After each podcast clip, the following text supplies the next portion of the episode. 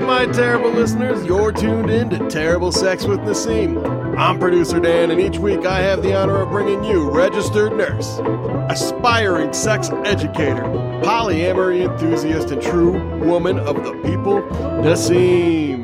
Usually, she tells the stories, answers our questions, and helps us feel more comfortable around our world's infinite variety of sexuality. But this week, she's gonna go toe to toe with ADHD enthusiast, cat dad, house husband, former sex toy distributor, and Naseem's partner in life and crime, Jar. Hi. Hey, Jar. Hey, Naseem. Hey, Dan. Hey, Jar.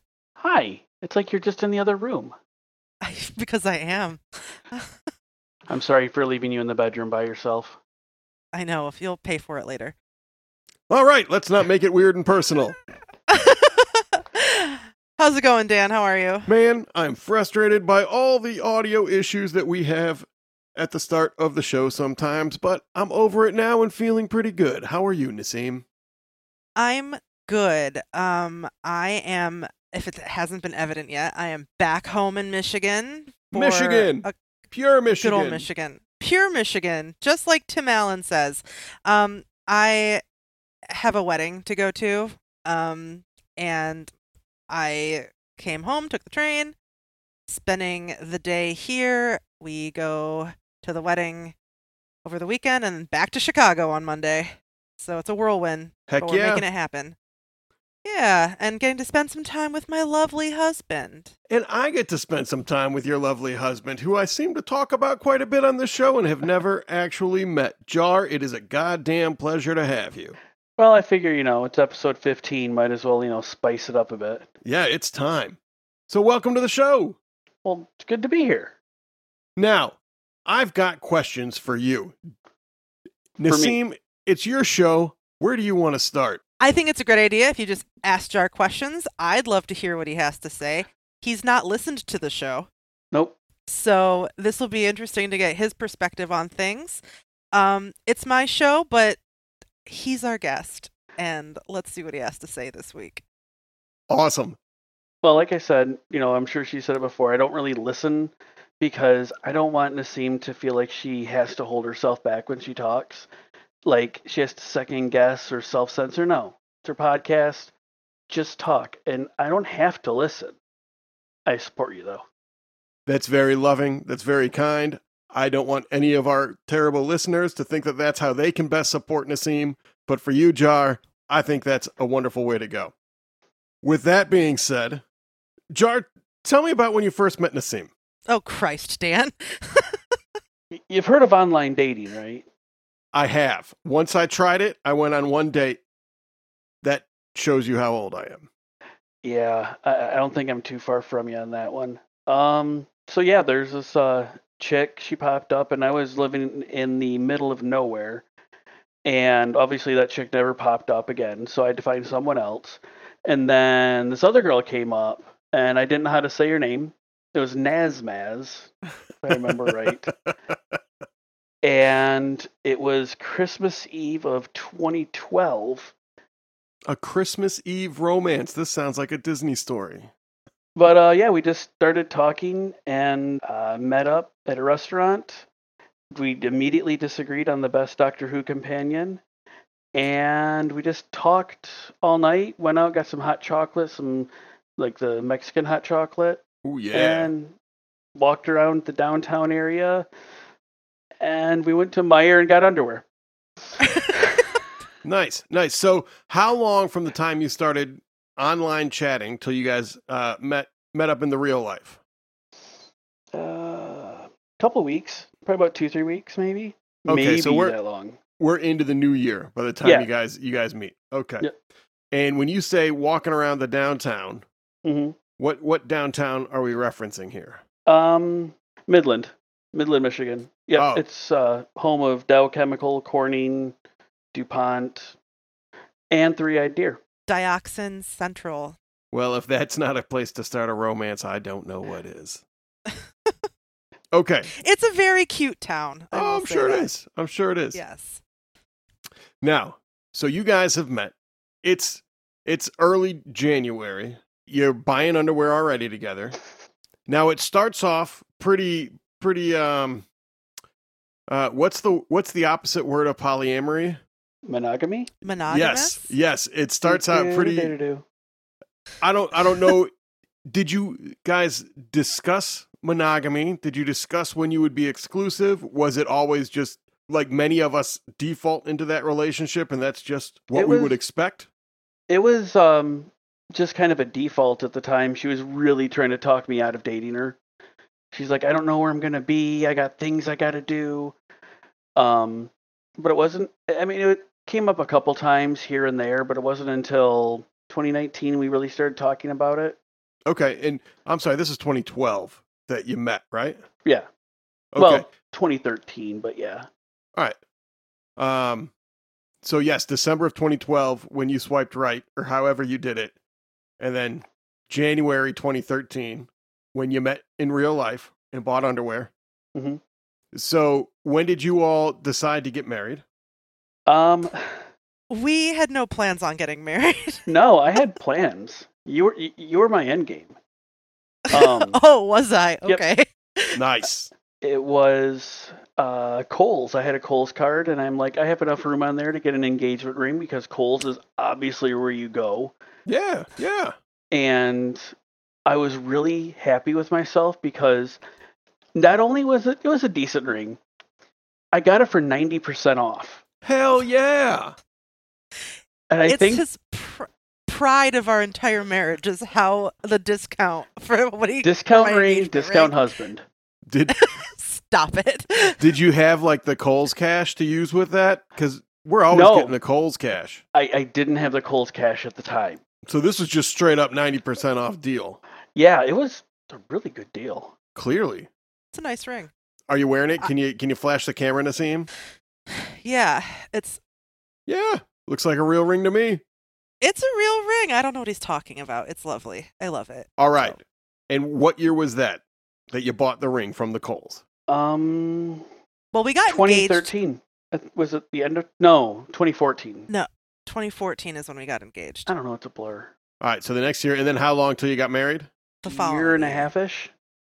And monogamy the whole way, right? That's always the plan while you were getting married, and then you got married in 2015, 2016. Halloween. Halloween 2015. Nice. So you get married on Halloween, and I'm sorry, you didn't. I didn't let you answer. Monogamous was the plan when you got married. Is that is that correct? It just was. It, It just was was, the the default. Yep. Cool. Cool. So tell me what builds up to polyamory. What's happening? How long did that take? Tell me a little bit about that process, please. Um, it kind of started for me in a place of I'd been cheated on a couple times. I just got to the point of, you know what? If it's not monogamous, it's not cheating. And it's kind of like the safe mode. Like, you can't shoot me in the foot if I've already cut my foot off. And I've had some poly friends. There were some medication issues where, um, you know, some things don't rise to the occasion. And, you know, it happens. And I was like, you know, hey, if it ever comes up and that's a need you need filled, um, just we'll talk about it. And you know, if that's a need, it, I, am not going to take it personally. You know, I, I get it; it's a need. Okay, so you brought it up.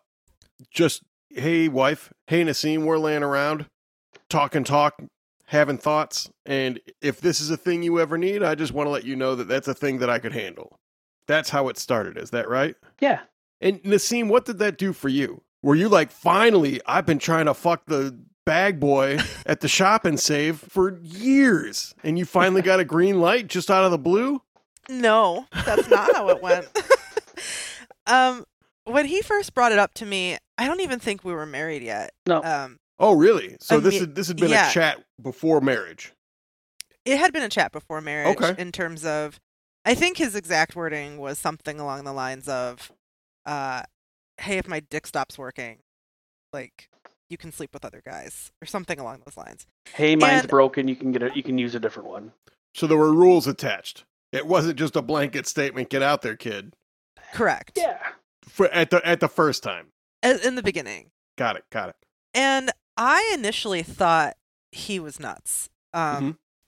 and that there was no way I was going to sleep with anyone else. I have been so seated in monogamy and couldn't fathom being with another person. And I thought, you know, your dick's not broken. Sex isn't all our relationship is. And I was very resistant to it at first. And I just sort of put it in the back of my mind and didn't think about it. Got it. So you're married. How long until you guys decided to dip your toes further in the water in the polyamory, Jar? It was, man, uh, April 2020 was just a very busy month for a lot of people. it was Yeah. that with the nursing degree, finishing it, and staying home all the time. Oh, so this started at like the, the top of the pandemic? Basically, Like the worst time to be polyamorous. Yeah, like Jesus Christ. I, I don't think I ever put that together before. So here it is, the start of the pandemic. Naseem, you're just finishing up nursing school and then you're going to go work healthcare at the fucking start of a pandemic as if that's not stressful enough. Let's try to like do things to our marriage when we're not supposed to be around anyone else. well, I mean, that's the perfect time to do it. Yeah. What the fuck? we were we were talking about it, but I hadn't done anything. Like we hadn't actually pursued anybody until later in 2020. There was a lot going on. Um, my dad was sick. Um, you know, pandemic, new job. Things were kind of our lives were so busy and sort of a, a jumble, and I was so incredibly stressed out between everything else going on in my life that I didn't really want to pursue anybody else, especially because you know it was the, it was the pandemic and we were trying to be really careful. But with all of those stressors, I had to get some of that out somehow, right? Yeah. I think it Um, was what, June? June or July before you went on your first date? My first date was in October. October? I keep telling myself it was in October. No, it was like June or July because it was that one guy in Flint with a J name. He was the pharmacist guy. He was the first. Nope, you're. That's so wrong.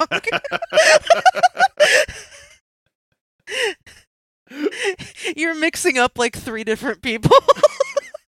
Eh, um, I never met him, so No, it could the- be one guy with six heads. That's true. Um, the first guy that I went on a date with was uh Oh yeah, the dude. G. Yeah, with, with the attic. Yeah. And the, yeah. Yes, yes, with the smoking room in his attic. Yep, that was the first guy that I dated, and he was the one Dan that I told you slapped me on the pussy. That guy. oh, yeah. He was the first guy that I ever dated. He awakened some things in you. He- something like that. So, and I think that was in the fall. So it was later. It wasn't at the height of everything, like at the beginning. Was it irresponsible? Probably, but I I don't know. I I don't have anything positive to say about that. Like it was was it the was it the smartest move? Probably not. But, you know, you you take your risks and, you know, do the best that you can. Um just like just like any kind of sexual act, right? You know, you have inf- you get information about people's like risk factors, their What are you, contact what are you going on about? This guy who slapped you around uh, on your genitalia? Yeah. Is that you- all right? It's fine. We've heard that story. I got more questions for No, John. my Okay. oh, Jesus Christ. I was I had a point, but all right. Well, go ahead. Make your point. My point is is like we all make our decisions based off of like the information we have in front of us whether it's sexual in nature and or whether it's going on a date with someone during a pandemic we make our we have our information and we make our decisions and we be as responsible as we can be Thank you. that's all Thank you. That was a very nice point. Okay, John. Yes. I'm I'm getting scathing. i feel like i'm being tag teamed in the worst possible way All right. okay dan continue your questions So this is going to be an editing nightmare so so Jar. Um Naseem's going on a pandemic date with some guy with a smoking attic. And you're saying, All right, honey, get dressed up. go out on a date. I'll be I'll be here at home with the cat. Tell me about that. What what what was that like for you? Because I think that's where it gets really scary for people. The first time, the first time, it's a little, it's weird. It, it's freaking weird. There's no other way of putting it. yeah. I, I had my worries, but I'm like, you know what? If it doesn't work out, we talked about it. Hey, give it a shot. And then maybe I could like tuck one in the back corner I could pull out later, but that never really happened. So, What are you going to tuck in the back corner? Um, well, if she had her one date with a guy, I might be able to get one date with a girl later. Got it. Got a little uh, tit for tat in that situation. More tats, less tits. Touche. I mean, how long was the date? Several hours? Was it overnight? Uh, the first one was a few hours. Okay. And you just hung out at home? Yeah, that, that's what I do. I'm really good at that. All right. I mean, you said it was a little scary at first or a little weird. Mhm. Like, where was the nervousness level? Like, on a scale of one to 10, is 10 like ripping down the walls and going crazy and pulling out your hair? And then, like, one is like, eh, I don't care at all. Where were you on that scale? I was at probably a five to seven, depending on what was going through my head at the time. Okay. The thing to the thing to think about with the, what I kept putting in my head and kept chewing on was there's no difference between when your partner is with you and with another person because they're still your partner. They have a history or they have a present. That's just it. There's really no difference between now and 2 years ago. I think that's very insightful. And I appreciate that. And then, like, did it get easier after that? it didn't really get easy until um oh shoot what was his name the guy with the bass and the barbecue Oh, him. Yeah. um the guy you got the camouflage hoodie from Oh, I know who you're talking Yeah. about. it wasn't until then because Yeah. he's like the first guy i got to know and we kind of hit it off pretty quickly you know we got along pretty well after that that's when i'm like you know what that's cool and then like the first time it was both of us in the same time it was like dude you got to get in and do this And that was uh, that was like your first threesome. Is that what you were referencing? yeah Nice. Naseem told us about that. It se- it sounded pretty broy to me. it was kind of broy um I'm into that. I think that's great. it was uh, i mean we didn't really high five and eiffel no we actually we did Yeah, I heard there was high fives. yeah there was high fives there, before during and after that's all I want. That's Thank you. That's what I came here to confirm. Um We we can stop this interview right now. That's all I needed to know. But the thing that really strikes me about that when thinking back is he was really pounding away. I was afraid he was going to break something. So was I. Because, you know, you kind of look, you know, the other guy in the room, you kind of look. And yeah, he um he was he was packing a 44 and I had a 22. Half of our audience is not going to know what you're talking about. Well, the other half is laughing their ass off. Well, so he's got a big dick. You've got a medium dick. Naseem's enjoying herself. I assumed so. And then you guys high five. Yeah. Like you do. I like it. I like that a lot. So here we are. Do you find it do you find it fun? Is it fun that your wife goes out on dates with other people? Are you into that? Does she bring home like sexual energy that like improves your life too or do you just have a happier wife and that improves your life? the happier wife is definitely one, but she does she did bring home more than just a feeling of goodwill. She brought home leftovers from the restaurant they went to, and I got to eat the leftovers. So she's happier, you're fuller of delicious meals that you didn't have to pay for. I'm full, she's full. It's it's all it's all fine. Now you go on some dates uh, as well, right? Outside of your marriage? Um, there have been the whole time three women. Okay. Is that by design? Do you just not want to go out that much? Oh no, no, I'm on I'm on the dating sites. I'm on all the stuff, and apparently it's a ladies' market out there. Man, it's tough, bro. At least it was. At least it was a while ago. Yeah, I mean I- it's I've been out of the market for a minute. definitely women can have their pick. But no, um, the first one we went on two dates, and the second date I got a call like, um, yeah, he showed up and he had to leave, and I'm really, and she was crying, and it's like, I gotta go. I'm sorry. And she's like, well, if I can't be your number one person, I just can't. And that was pretty much it right there. She wanted to be the primary, and I'm sorry you can't. The next one was months later, also a LPN Man, healthcare. Jar's got a thing for nurses. and Derby Girls. Nothing wrong with that. and she was fun to hang out with, but once that one time happened, it just shot right now. We saw each other like once after that, and that was it. And then this last time was a different situation that that Naseem isn't really too keen on, but that's neither here nor there. That's not. We don't have to work it out here, guys. um, listen, there. That first, I, I do want to kind of touch on what you were talking about, Jar, about that f- first woman that you were seeing.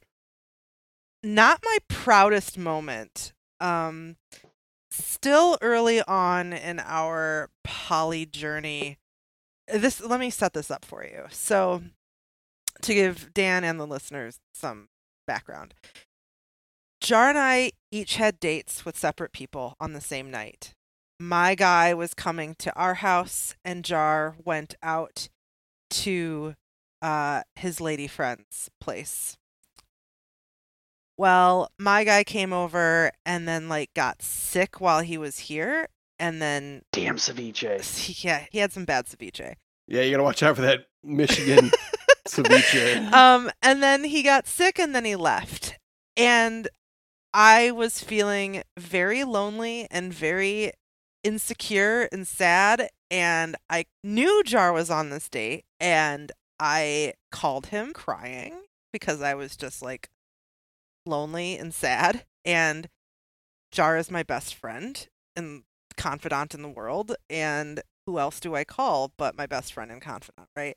When I'm upset. So I called him and I ruined his date, and he left the woman that he was seeing to come back home with to see me, and that was not cool. In in retrospect, that was a major lesson that I learned because that negatively impacted that woman, and it was again early in our poly journey. I was not as educated as I am now about relationships. I wasn't I wasn't as secure as I am now.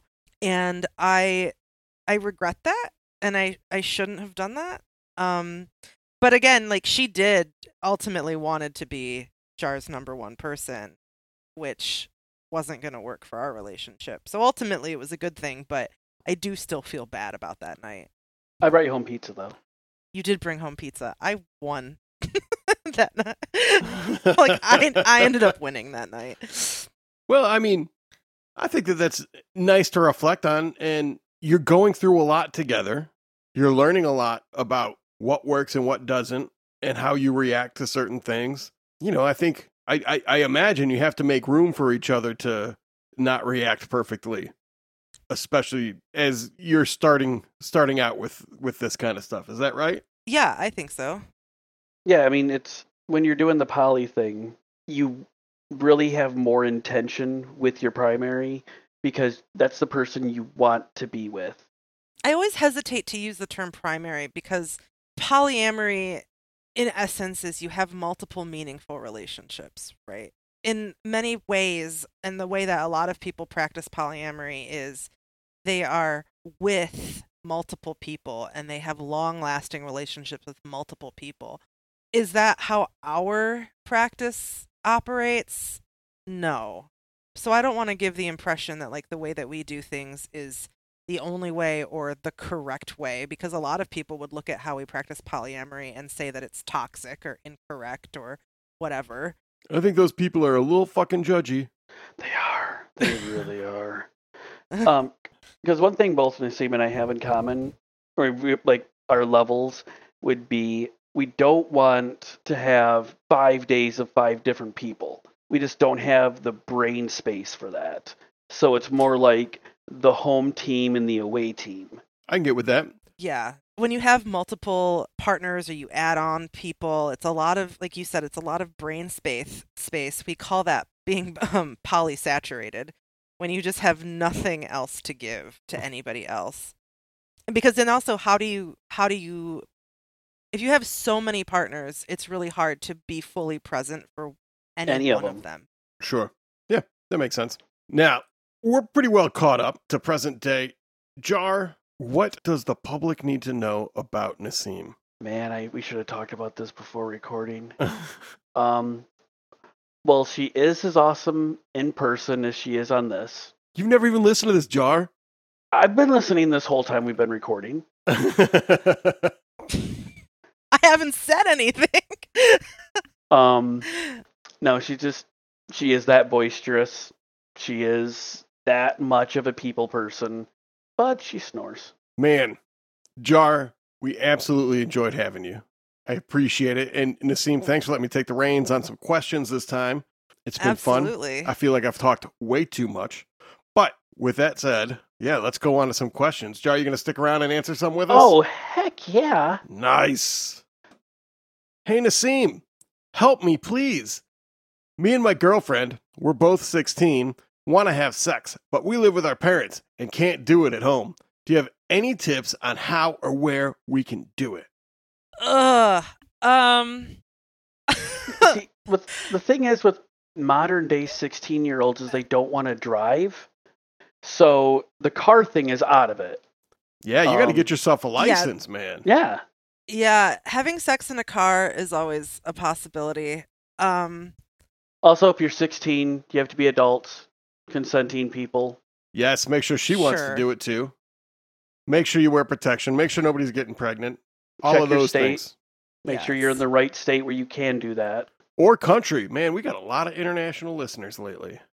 It's tough. I mean, f- friends' houses, which sounds terrible. It's hard as someone who like did not have sex until their 20s. This is a hard question for me to answer. Um because I I don't know like where do where do teenagers have sex? When I was 16, it was basically my bedroom for some heavy petting, and I apologize to this person. They don't know who they are, but I apologize because I was a total manipulative asshole. we can all learn from our past. Yeah. We can all be better now. So, dude who wrote in, don't be a manipulative asshole. Yeah. Just don't do it where people are. Right. Go find some woods that are well covered. Yeah. There's a whole human history of people that have found a way to do it when they lived with their parents. Yeah, people have been doing it for a long time. A real long time. As long as there have been people. Hey, Naseem, I have uncontrollable orgasms. Okay, so I've always been hypersexual. Ever since I could remember, I would often have uncontrollable orgasms in my sleep. And I realized today that I only feel my sleep orgasms in my inner labia. First of all, why do I orgasm in my sleep when my dreams are unrelated? And second, why is it just in my labia? So what dreams uh, they're saying that they aren't having like sexual dreams, correct? That's that's what I gather. there might be a hormonal thing going on, but what I'm confused is what I'm confused by is the description of an orgasm orgasm in the inner labia. Like you don't orgasm in your labia. Well, you don't orgasm in your labia. I mean, that's just not how it works though. There's sensation there, Well, she said, but the actual pardon me, they- orgasm They said, I realized today that I only feel, I only feel my sleep orgasms in my inner labia. So she, they don't say that that's where they come from. They say that's where they feel them. Just there's a lot of nerves there. This is a weird question. This is a weird one. I'm struggling. I like the- Uncontrolled aspect of it because it's ah, I can't help it. I I think that what's happening is there's something like hormonal going on, um, potentially. Also, depending on this person's age too, like people will have arousal, um, and uh, I th- I think she's just having wet dreams that are just maybe not necessarily having to do with the content of her dreams and she's having a mind body disconnect of some kind. Um, yeah. which can happen. I think that that's probably happened to me at some point too. Like I, I, I think that that does happen, but I'm not really sure why that happens. A mind body labia orgasm. Yeah, this is one that's gonna have to go in the Naseem has to research it pile. We'll we'll come back. We'll come back to that once there's some more labial research. Hey Naseem, have you been with a hung guy and subsequently have had difficulties going back to normal or average? What's your preference? Yes. What's your preference? Uh, So I have been with hung guys before, and it's not difficult, I wouldn't say, to go back to like a normal sized person, whatever Average. normal means, like your your average or like even a smaller size. Um it's different because it's going to be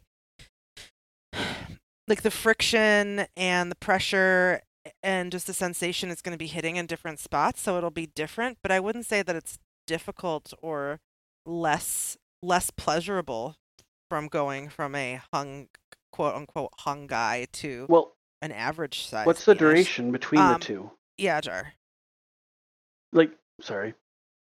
like the time between one and the other Yeah. Like, is it like well 20 minutes? Two days? Because the body goes back to the baseline shape and size. Correct. Yes.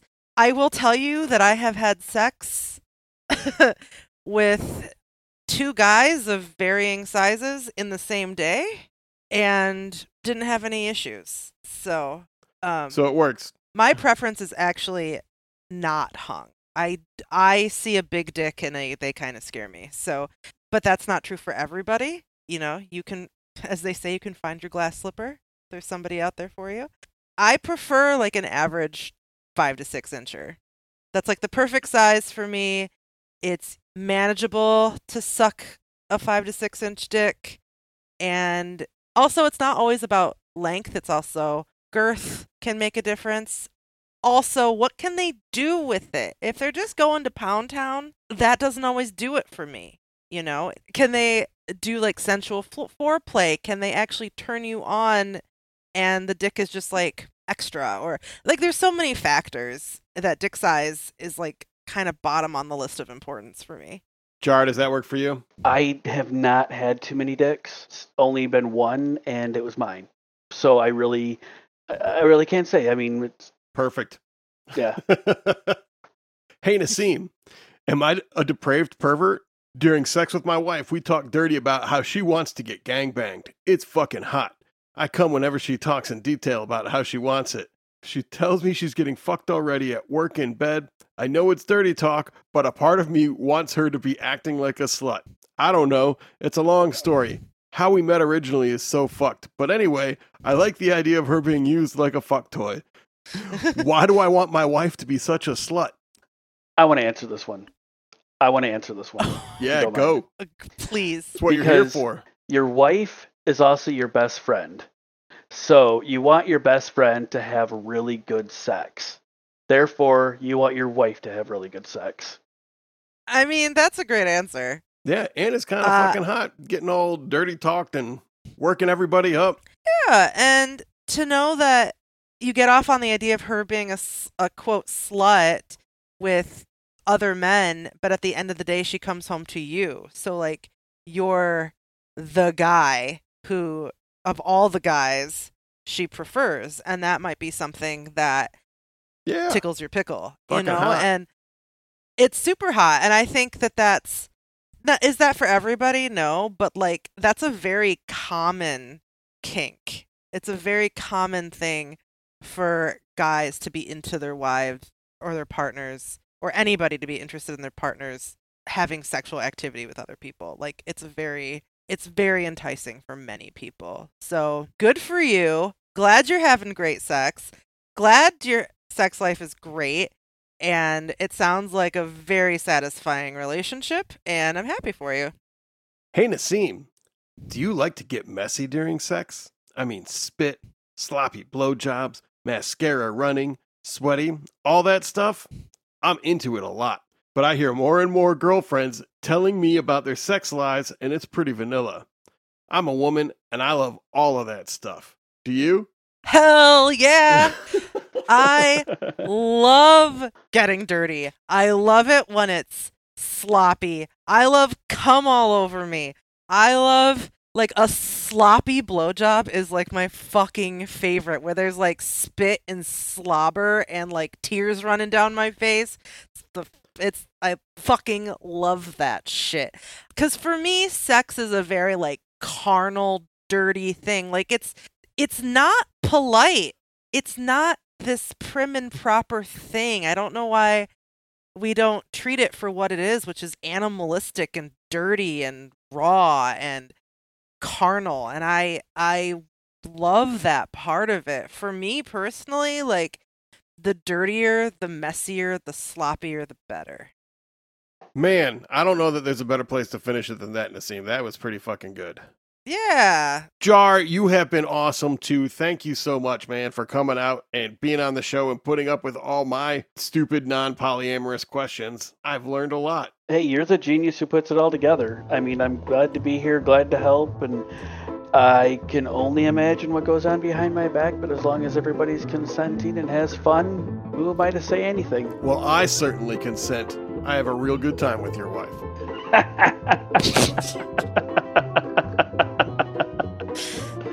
And on that note, we'll see you next week.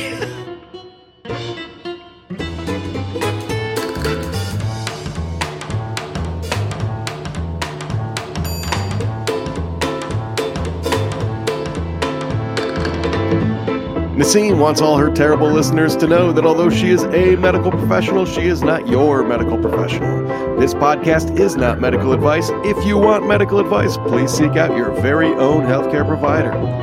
Terrible Sex with Naseem is part of the Terrible Podcast Network.